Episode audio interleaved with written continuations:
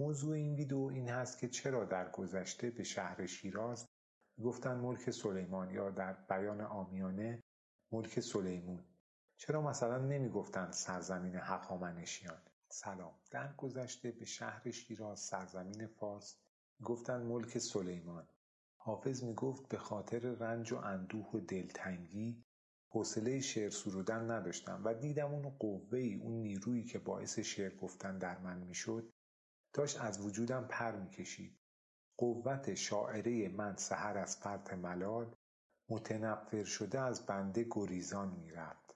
گفت می‌خواست بره خوارزم و لب جیهون با هزاران گله از شهر شیراز می‌رفت.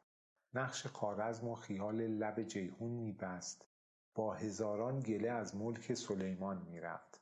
موضوع این ویدئو این هست که چرا در گذشته به شهر شیراز گفتن ملک سلیمان یا در بیان آمیانه ملک سلیمون. چرا مثلا نمی‌گفتند سرزمین هخامنشیان چون فکر نمی‌کردند شخص یا اشخاصی از آدمیان توان ساخت چنین بناهای بزرگ سنگی رو داشته باشه. می‌گفتند از ما بهترون دیوان برای سلیمان پیامبر ساختن. امروز هم تصور این که چطور اون بناهای بزرگ با امکانات محدود اون زمان ساخته شده برای ما امر راحتی نیست. مگر اینکه از کسی که در این کار پژوهش می‌کنه سوال کنیم. در ابتدای شاهنامه فردوسی سخنی شبیه به همین رو بیان می‌کنه.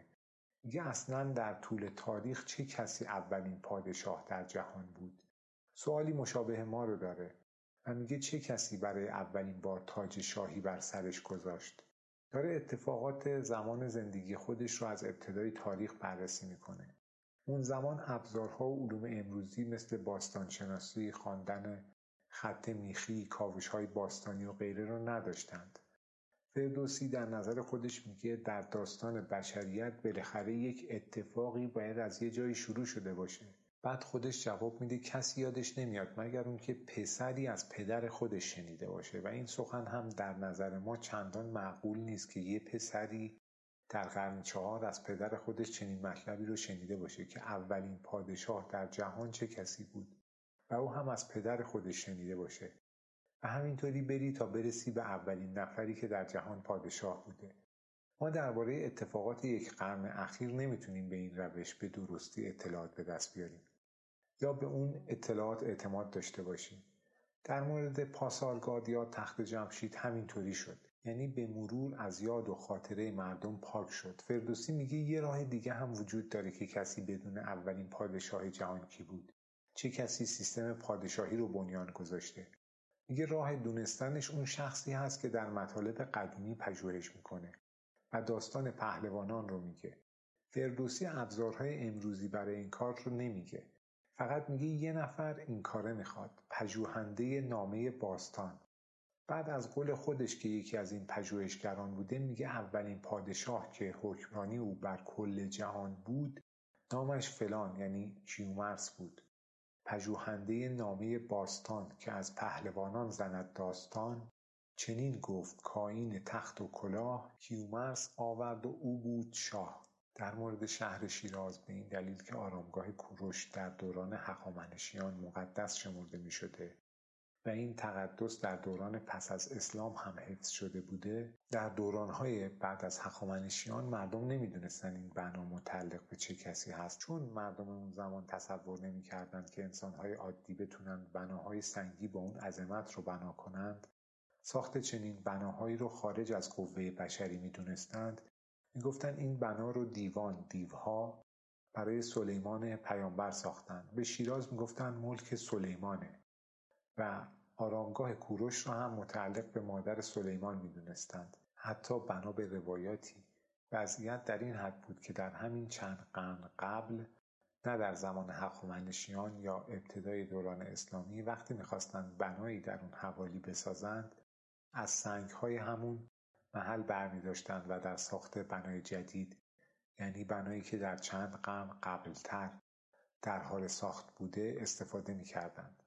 چون اون زمان اطلاعی از صاحب آرامگاه کوروش و هویت او وجود نداشت. می‌گفتند آرامگاه مادر سلیمان هست. می‌گفتند حضرت سلیمان دیوان رو در خدمت خودش داشت و از اونها برای انجام کارهای سخت کمک می‌گرفت.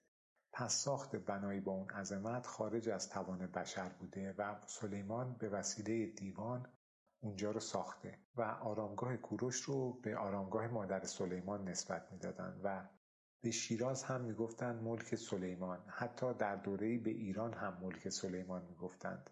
توی شعر حافظ وقتی ملک سلیمان رو می‌بینید منظور شهر شیرازه. دلم از وحشت زندان سکندر بگرفت رخت بربندم و تا ملک سلیمان بروم. حافظ زندان اسکندر زندان سکندر رو به عنوان نماد شهر یزد معرفی می‌کنه.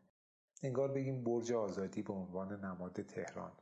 توی تصاویر هم به عنوان نماد شهر تهران برج میلاد یا برج آزادی رو به کار می‌برند. حافظ می‌گفت از شهر یزد خسته شدم. می‌خوام برگردم شیراز.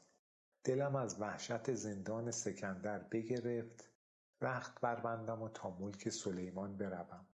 به شهر شیراز می‌گفتند ملک سلیمان چون در اون زمان نمی‌دونستند آرامگاه برای چه کسی هست و تصورش هم نمی‌کردند که اون بناهای عظیم به دست بشر ساخته شده باشه. امروزیش رو بخوایم تعبیر کنیم از روی اینترنت مثلا شبکه های اجتماعی که اطلاعات غلط و دانشهایی با منابع درجه هشت داره برداشته بودند. بعد از طریق پیام رسانی دهان به دهان واتساپ تلگرام اون زمان به همه گفته بودن اینجا رو دیوان برای سلیمان ساختن. به این دلیل که آدمی نمی‌تونه بناهای سنگی به این بزرگی رو بسازه. و نام جاوید و یاد گرامی هخامنشیان رنگ باخته بود. شما هم اگر صلاح دونستید از طریق واتساپ و تلگرام این مطلب رو برای دوستانتون ارسال کنید. ممنون از همراهی شما. خدا نگهدار.